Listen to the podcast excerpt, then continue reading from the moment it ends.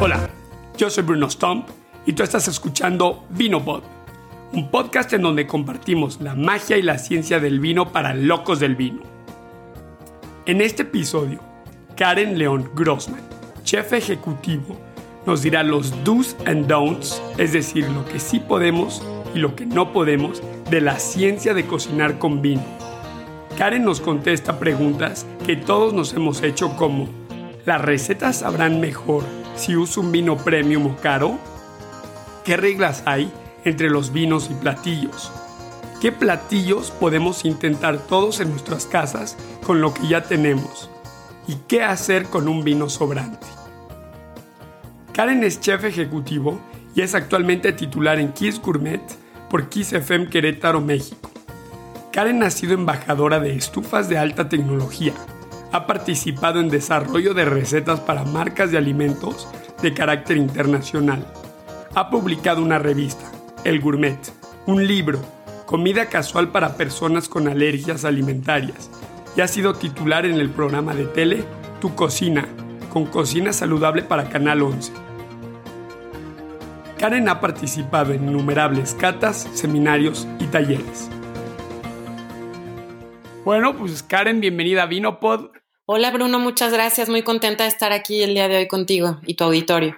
Gracias por haber aceptado esta invitación. Ya desde hace un par de semanas, ¿no? Que tenía yo esta espina justamente de tener pues un experto, en este caso una experta en gastronomía en el programa, y que nos hablara de un poco de esta magia y esta ciencia de cocinando con vino. Gracias, Bruno. No, al contrario, gracias por la invitación, y pues es la alquimia de la cocina, el vino, todo este estilo de vida que la verdad nos encanta, y que sin duda la cocina te permite pues también llevar los vinos al fogón y tener resultados súper interesantes. Claro. Oye, y mira, revisando tu vasta experiencia en el mundo de la gastronomía, de hecho me atrevo a decir que es la primera vez que tengo una persona famosa en VinoPod. Nada que ver. Quisiera saber, ¿cómo es que te pica el bicho del vino a ti? ¿Cuál es tu historia? Pues mira, el vino, ya más grande, en la parte de que empiezas a buscar los maridajes, disfruto muchísimo una buena copa de vino, tanto nacional como extranjero, blanco o tinto. Como en la medida que vas incursionando en el tema de la cocina, vas encontrando esta parte del maridaje en donde combinan muy bien los sabores. Y pues a partir de que empecé con la carrera, que fue en el claustro de Sor Juana, pues teníamos ahí algunas clases de enología, tuve oportunidad de tener un par de sommeliers de maestros, que la verdad el viaje con ellos al mundo de los vinos era súper interesante, y pues nos llevaron a encauzarnos cada vez más en todo este tema del vino y la comida. Wow. ¿Y la gastronomía, cómo es que te pica ese bicho? Ah, pues ese sí desde chiquita, la verdad es que tuve la fortuna de tener dos abuelas que cocinaban riquísimo. Mi mamá también cocina muy bien. Y de ahí, como que desde chiquita el juguete preferido era la cocina, inventar y hacer cosas diferentes. Y ahí fue naciendo como el gusanito de cocinar, como con las cosas que había en la casa y que además me daban chance de dejar tiradero. Y entonces ya después nos poníamos a recoger. Pero creo que se vuelve como mi estilo de vida, y disfruto muchísimo los viajes, por ejemplo, a través de la comida, y conoces la cultura de la gente, y eso me dio la oportunidad pues de ir creciendo y conocer más, y creo que todavía hay mucho por explorar y me muero de ganas de conocer más culturas. ¡Qué padre! Sí, yo coincido contigo que la gastronomía, bueno, y en este caso, que claro, por supuesto que incluye también bebidas, pues te hablan mucho de una cultura, te hablan mucho de una región. No puedes, probando un platillo uno se puede imaginar un poco hasta al panorama y el paisaje casi, ¿no? Sí, coincido totalmente contigo, Bruno. Yo creo que es un viaje como a su cultura, a sus tradiciones, a todo lo que representa, por ejemplo, el mexicano, ¿no?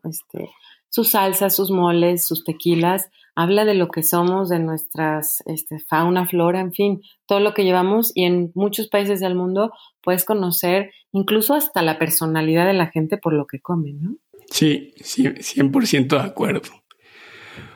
Oye, Karen, y atacando ya el tema principal de este episodio, explícanos por qué el humano cocina con vino, con destilados y con licores.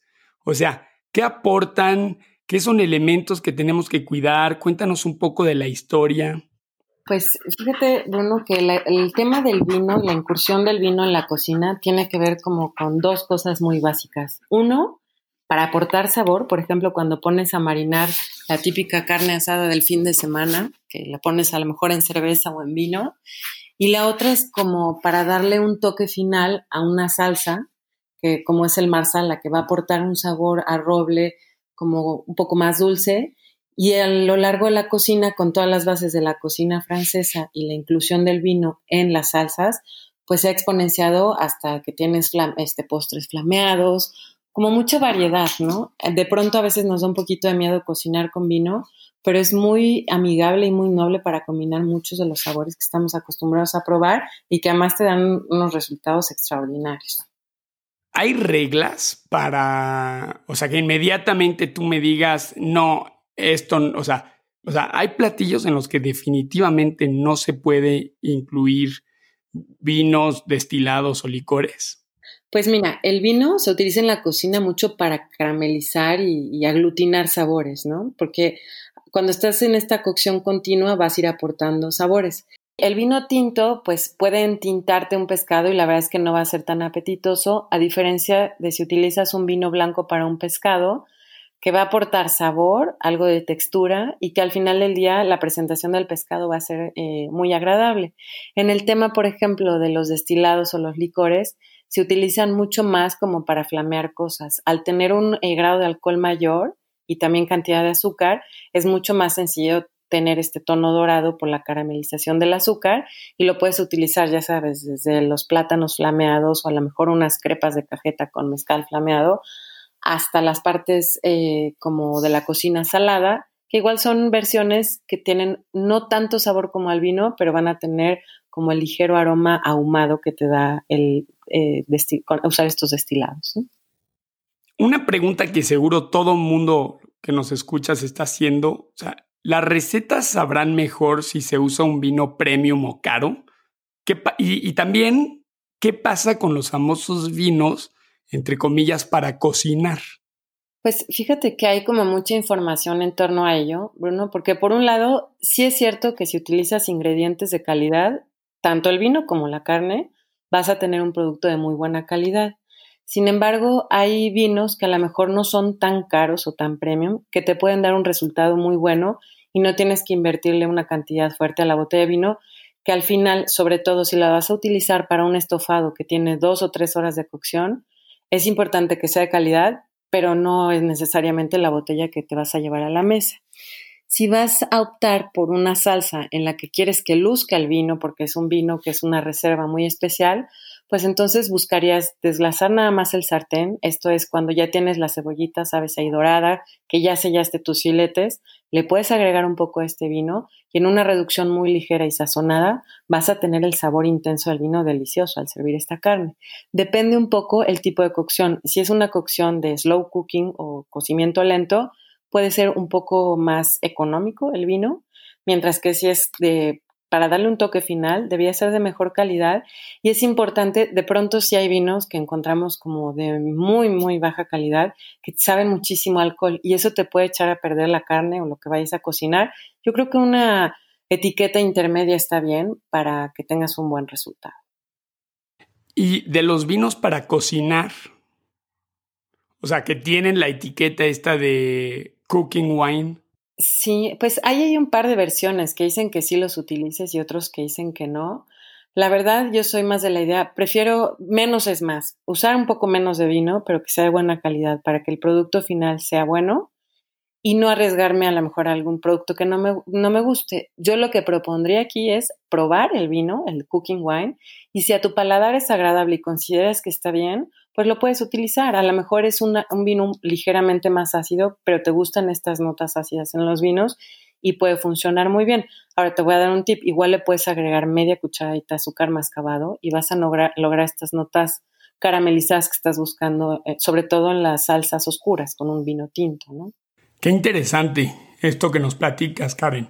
Fíjate que en Estados Unidos existe la denominación salted wine o vino con sal o vino salado, ¿no? Que es el que comúnmente la gente le llama cooking wine y obviamente tiene propósitos pues de cocinar, ¿no? Este salted wine, según la reglamentación americana, no puede tener menos de 1.5 gramos de sal cada 100 mililitros. De hecho, se considera un vino no apto para beberse solo.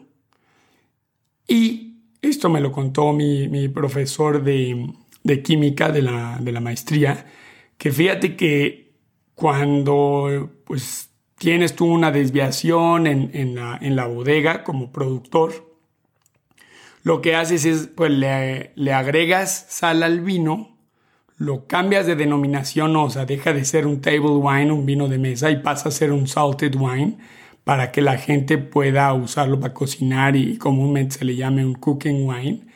Y bueno, entonces una manera de un vino, entre comillas, echado a perder, pues darle una... O bueno, no está echado a perder, pero con una ligera desviación, le das una segunda vida y apto para la cocina. Y me parece muy interesante esto que dices de, pues a ver, antes de integrar un vino a tu alimento o a la cocción, pues pruébalo. Claro, no, bueno, y tú eres el experto en vinos, Bruno, pero sí, yo creo que al final del día, digo, no sé qué tanto represente, a lo mejor a niveles muy industriales utilizan este tipo de vino, pero si es como para casa y algo más especial, yo creo que puedes destinar una copa de un buen vino a una salsa que estás preparando y a lo mejor si es de forma masiva incluso buscar otras opciones, ¿no? Yo soy más como de la temporalidad de los productos, tanto en vinos como frutas, legumbres. Vamos, usemos lo que esté sin necesidad de modificarlo, ¿no? Digo, ahorita que mencionabas eso, igual si una botella de vino ya se te echó a perder, puedes hacer vinagre, pero no necesariamente un vino para cocinar, ¿no? Ok, esa era de hecho mi segunda pregunta. Yo creo que hay esta idea de que hay... bueno, para empezar, la gente tiene esta idea que el vino, no sé por qué, la gente piensa que a pesar que es un alimento vivo, bueno, es una cosa viva, tienen esta idea de que se... conserva relativamente bien y entonces alguien puede ir al súper, comprar vino, guardarlo en su cajuela el resto del día y creen que no le pasa nada. Cuando ya nada más, o sea, haciendo una pequeña reflexión, pues tú sabes, la temperatura pues va a acelerar las reacciones químicas, de hecho es una cosa exponencial, se vuelve exponencial toda la reacción química que pasa en el vino y lo matas. Lo mismo siento que sucede con vinos sobrantes. Como se dejó una botella abierta mucho tiempo, o sea, ya sea abierta de plano sin corcho o con corcho en el refri, pero pues ya, o sea, ya tiene pues, notas consecuentes de oxidación. ¿Qué pasa con ese vino sobrante? ¿Lo podemos usar para cocinar? Pues sí, yo creo que depende del tiempo que tenga en el refri, Bruno. La regla en teoría dice que si tiene de 2 a 3 semanas que tuviste una fiesta, se quedó un poco y lo guardaste en el refrigerador o en un lugar fresco, lo puedes volver a utilizar, le das un hervor y vas a tener, a lo mejor no las características de recién abierto, pero es bueno todavía. Sin embargo, en vinos que ya tienen más de 4 meses o 6 en el refrigerador, el resultado es totalmente diferente y sí puedes tener este sabor a oxidado, como mencionas, muy presente en el guisado que estés haciendo y al final del día no es como lo que buscas. Yo más bien me iría como a preparar un vinagre, ¿no? Como rescatar lo que tienes de esa botella para optimizar los recursos que tienes en el refri, pero siempre pensando en la calidad que sea, pues por lo menos en el vinagre va a cubrir buenas expectativas, ¿no? Claro, ¿y cómo prepararías un vinagre?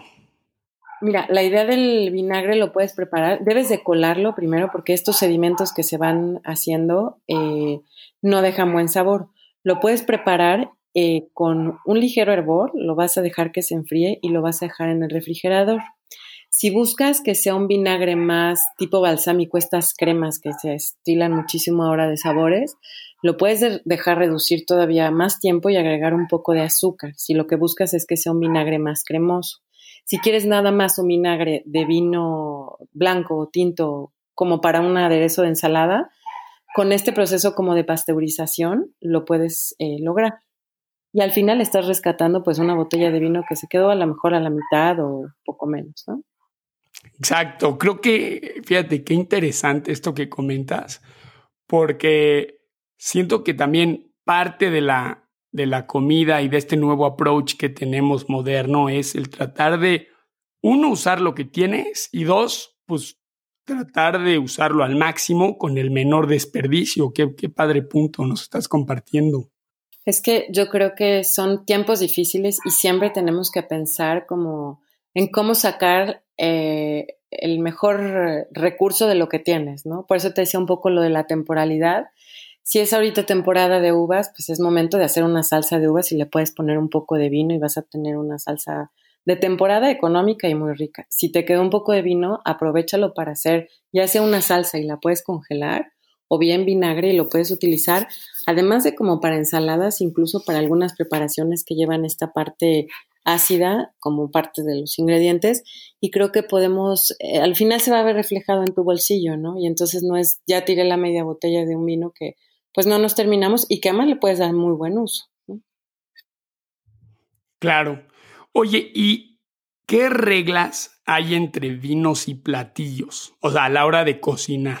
Te mencionaba un poquito al principio, es un poco como lo que seguramente tú a tu auditorio le has compartido del maridaje, ¿no? Si es una carne blanca, solemos acompañarla con un vino claro o blanco. Lo mismo sería aquí, si vamos a cocinar pescado o pollo, inclinémonos por un vino blanco, aunque por ejemplo el conocidísimo coq au vin de Francia, que está hecho con vino tinto y muchas especias, pues a lo mejor es muy rico, pero generalmente se acostumbra más cuando son carnes blancas irnos por vinos blancos. Mientras que en las carnes, al ser sabores mucho más intensos, la res, la codorniz, pues no sé, búfalo, todas estas casas que tienen en Europa y en Estados Unidos, la idea sería un vino tinto, que va a aportar mucho más sabor y como firmeza. Las salsas de los vinos tintos te dan esta consistencia incluso como más acaramelada, y cuando son vinos que han estado en roble pues aportan ese sabor a la madera en la salsa, mientras que el blanco es como mucho más fresco, ¿no? Es tanto como te lo llevas a la mesa cuando te estás comiendo una posta de robalo y te tomas un vino blanco fresco, esa sensación la tienes que plasmar igual en la salsa, y creo que la puedes obtener muy bien cuando tienes reducciones muy cortas en donde estás agregando el vino ya como en la última parte de la cocción para la nota final de la salsa, ¿no? Órale, definitivamente, por como lo dices, o sea, se ve que hablas con experiencia. Hay mucho experimentación que también la audiencia tiene que hacer, y me gusta que haya una cierta estructura. O sea, me hace sentido lo que dices. Y yo creo que eso es padrísimo, Bruno, que se atrevan a probar, y a lo mejor de pronto encuentras una receta con pollo, con un vino tinto exquisito, o a lo mejor algún pescado. La idea es que en la cocina seas súper creativo, ¿no? Y pruebes con ese vino que tanto te gusta, o a lo mejor tienes un licor, a lo mejor una salsa de ginebra, que de pronto digas, pues no, nada más es para preparar gins con miles de sabores. Pues igual no, igual haces un ceviche con un toque de gin y cítricos y te das cuenta que es una locura y una explosión de sabor riquísimo que vale la pena replicar. El tema es eso, ser súper creativo y atreverte a probar sabores nuevos que no estás tan acostumbrados y que te van a sacar de la cotidianidad, que además la monotonía que ya tenemos de estar guardados tanto tiempo te da la pauta para probar cosas diferentes, ¿no? Claro. Yo personalmente, creo que ya lo he dicho en otro episodio, una cosa que me encanta hacer es, o sea, hamburguesas al carbón, la cosa más sencilla del mundo, es caramelizar las cebollas en vino tinto. Y siento que esto le da un toque, o sea, transformas, te lo juro, una hamburguesa al carbón en un platillo casi francés, de veras, con toda la verdura que tiene la hamburguesa, más una buena carne, más, o sea, ¿no? O sea, siento que es un toquecito que la gente luego, órale, ¿qué onda?, ¿no? Claro, te vas como hasta una hamburguesa gourmet, ¿no? Un toquecito diferente y que además son ingredientes que tienes en casa. O sea, la cebolla, el vino, la mantequilla que seguramente también te ayuda a caramelizar. Oye, ¿y con qué te tomarías esa hamburguesa? Qué buena pregunta. Pensando en un estilo, me gustaría un estilo del tipo Beaujolais, un gamé bastante fresco. Me ha pasado que en México, este nuevo país donde radico, la gente tiene esta tendencia automática, no sé si es herencia española o qué, a vinos con mucho cuerpo. Y yo digo, a ver, es que ¿cómo me voy a tomar yo ahorita un vino? O sea, afuera hace 35 grados, está seco. ¿Y cómo voy a tomar un vino que tiene 14% de alcohol, tiene un tanino fuertísimo, además tiene una acidez tremenda, mucho volumen en boca? O sea, y siento que, no sé, en este caso, como en la mayoría de los platillos mexicanos, un vino más sutil, más sobre la frescura, maridaría mejor. Entonces, un tipo gamé, pues relativamente joven, siento que estaría interesante para que ni el vino se coma la hamburguesa, porque la hamburguesa pues, estás buscando muchos sabores. O sea, vas a tener un poco de picante, vas a tener un poco la acidez que te aporte el jitomate, no sé, tienes ahora las cebollas caramelizadas, entonces tienes este toque de azúcar. O sea, si yo le metería un vino, pues, te digo, sobre la frescura para tener una degustación agradable. No sé, ¿tú qué opinas? No, me late, porque, ¿sabes? Creo que el equilibrio de sabores estaría muy bien compensado. Como dices, la hamburguesa tiene mucha mezcla de sabores y creo que un vino no tan potente te da ese matiz que estás buscando en donde percibas perfectamente todos los sabores, desde el pan, que es muy neutro, la explosión de la cebolla caramelizada, la carne en sí, que es fuerte, y si le pones todavía mostaza y pepinillos y estos sabores intensos, creo que equilibras y vas matizando muy bien, muy bien. Ya se me antojó una hamburguesa. Lo tenemos que armar algún día, ¿no? Sí, hay que cocinar un día, sí, desde luego que sí. Además, esto de mezclar el vino es súper interesante. Definitivamente. Oye, Karen, y a ver, ¿qué pasa? No sé, para la gente que nos diga, oye, ¿y cómo podría yo sustituir el vino con otros líquidos? O sea, por ejemplo, alguien que diga, pues yo no quiero beber pues nada alcohólico, aunque sabemos que parte o la gran mayoría de este alcohol se evapora. Podría otra cosa, los niños pueden consumir alimentos con vino tinto y si no, ¿con qué los podemos sustituir? Buena pregunta, Bruno. Mira, sí es cierto, después de 3 horas el alcohol está prácticamente evaporado, hay sedimentos muy pequeños, el sabor en sí ya lo aportaron. Sin embargo, hay quien prefiere ni siquiera esta parte de alcohol o si va a ser una carne en donde van a estar niños y adultos en la mesa, la opción es como algo más tranquilo, ¿no? Yo propondría que si es para sustituir un vino blanco, fuera una sidra sin alcohol o jugo de manzana. Este clarificado, que ya viene transparente, lo puedes utilizar muy bien. Es importante saber que el resultado va a ser diferente, pero al final del día tienes un poco de este sabor a uva en el platillo. Si es a lo mejor algo que quieres sustituir el vino tinto, puedes hacer una mezcla con caldo de res y vinagre de Jerez, que justo platicamos de los vinagres hace un ratito, o incluso el jugo de uva, el otro, el que es como oscuro, color moradito, ¿no? A la hora de que lo estás reduciendo, se va a ir caramelizando el azúcar y también te va a aportar un poco de textura a la salsa, aunque el resultado va a ser un poco diferente. Si quieres algo más suavecito, puedes utilizar también caldo de pollo con un vinagre blanco y la reducción va a ser más o menos el efecto similar. Puedes agregarle, si es una salsa de uvas, pues aporta todavía un poco la frescura de la fruta. Y si está maridado con cerveza, ya ves que ahora hay miles de opciones de cerveza sin alcohol, es una buena opción. Si quieres irte como por un licor, por ejemplo, de café, que el típico Kalua que lo utilizas para postres, la alternativa sería utilizar simplemente un espresso y a lo mejor media cucharadita de azúcar mascabado, se reduce y se carameliza el azúcar y lo puedes integrar a tu postre sin ningún alcohol, ¿no? Ok, ¿y con los niños qué opinas con ese tema? Pues la verdad, yo creo que hay que ser bien responsables, pero con comunicación, y para mí el vino y la comida es cultura. A lo que me refiero es, obviamente no le vas a dar una copa de vino a un niño de 5 o 6 años, pero yo sí creo que cuando empiezan a ser adolescentes deben de conocer qué hay en el mercado, ¿no? Y qué mejor que sea en familia, que les digas, mira, esto es una cerveza clara, esto es una cerveza oscura, esto es un tequila, esto tiene tal cantidad de alcohol, por eso sirve eso, no para que lo prueben, pero que lo conozcan. En la medida que conoces igual que las frutas y las verduras y las bebidas, tienes mucho más empatía con el producto y entiendes de qué se trata, ¿no? Un buen vino, cuando se los das a oler y logras que sus sentidos se activen en todo su esplendor, desde el olfato, la vista, creo que les ayudas a que su cultura, digamos, gastronómica y su ámbito en el día a día, pues sea más extenso porque lo van conociendo, en lugar de como está prohibido y nunca más se va a tomar, y entonces creo que mandas el mensaje incorrecto. La adición en la comida debe ser, yo creo que sí, muy cautelosa. O sea, si son niños, a lo mejor en una fiesta de Navidad se justifica una salsa que tenga vino. En el día a día, desde luego, no lo vas a hacer, pero creo que estigmatizar como prohibido totalmente el vino en una cena donde va a haber niños, caemos como en un mensaje erróneo, ¿no? Estoy 100% de acuerdo contigo. Digo, también tengo que aclarar que no tengo niños por lo pronto. Mira, yo sí tengo una niña y la verdad es que a mí me encanta como, oye, a ver, ¿me pueden dar a oler su copa de vino? Y si es un albariño blanco fresquito, lo huele y dice, oye, huele como a esta fruta, ¿no? O a esto.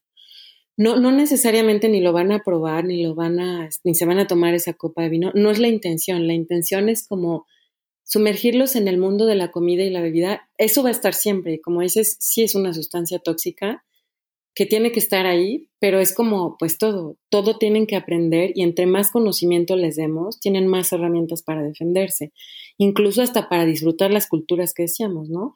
Igual se van a algún estado de la República que tiene una bebida diferente. Oye, qué padre, el otro día platicábamos en el programa de Sonora y tienen el Bacanora, la bebida esta, el aguardiente, y la verdad es, claro, conoces también un estado por los diferentes productos que producen. Baja California con sus vinos, pues es parte de nuestra cultura. Qué mejor que lo sepan, como obviamente a una edad en la que tienen conciencia de qué es lo que les estás hablando. Es como si les das a probar un foie gras, ¿no? Pues existe y está ahí. Lo tienen que probar y saber lo que es. Igual que le das un taquito de nopales sazonado con orégano. Al final creo que en la medida que le abres el paladar, también abres el mundo de sabores que tiene para ofrecerte, ¿no? Y ahora cuéntanos, ¿qué platillos podemos intentar todos en nuestras casas con lo que tenemos? Relativo a, pues, cocinar con vino, licores y destilados. A mí me gusta mucho, si por ejemplo es temporada de manzanas, ¿no? Me gusta hacerlas igual con un poco de nuez y flamearlas, como te decía, con un mezcal.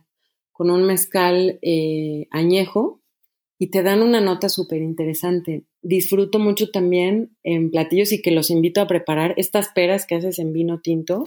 Puede ser, como ya decíamos, un vino pues de una calidad mediana, que esté rico, a lo mejor estar abiertos a esta parte del vino tinto un poco más ácido, no tan intenso como a lo mejor un español crianza así súper fuerte, con especies. Le pones canela, un poco de anís estrella, un cuartito de taza de azúcar.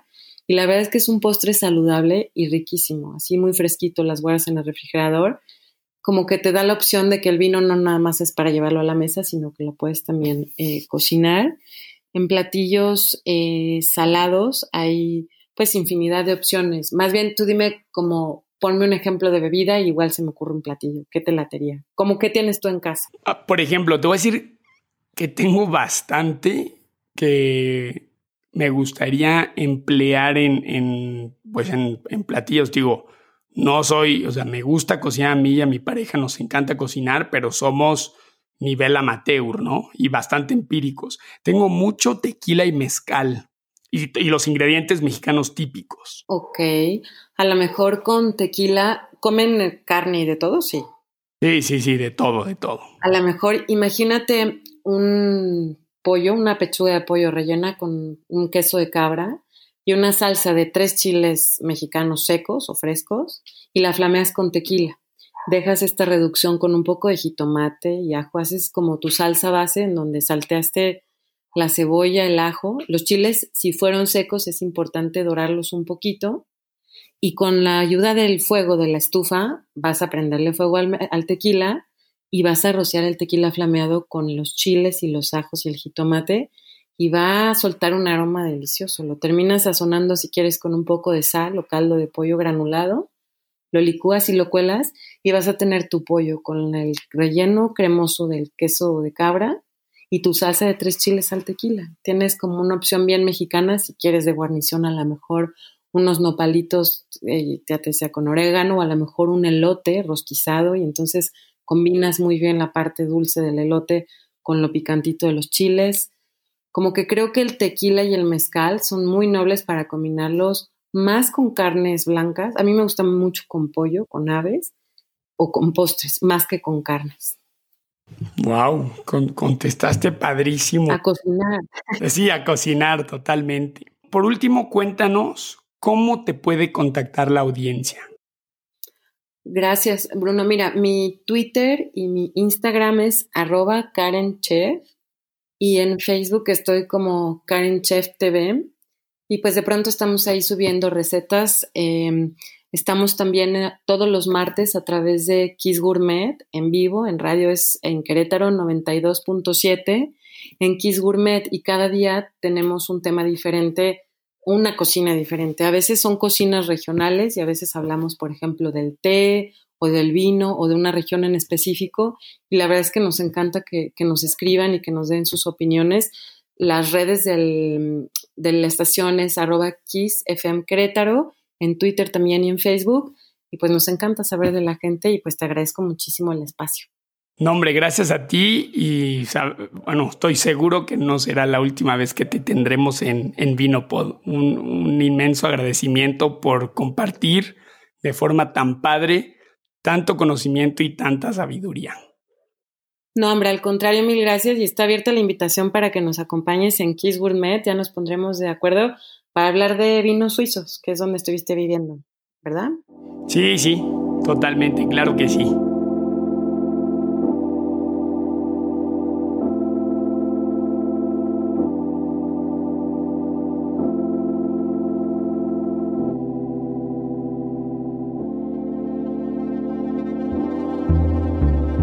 Este episodio fue producido por mí, Bruno Stump. Si te gustó VinoPod y quieres apoyar, esto lo puedes hacer siguiendo, bajando y suscribiéndote a VinoPod en aplicaciones como picale.mx, Spotify o donde sea que escuchas VinoPod.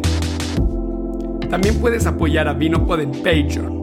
Nos encuentras en patreon.com/vinopod. Si quieres saber más acerca de VinoPod y de mí, ve al sitio brunostump.com. Te despido con esta frase de Tagore: el amor es la vida llena, igual que una copa de vino.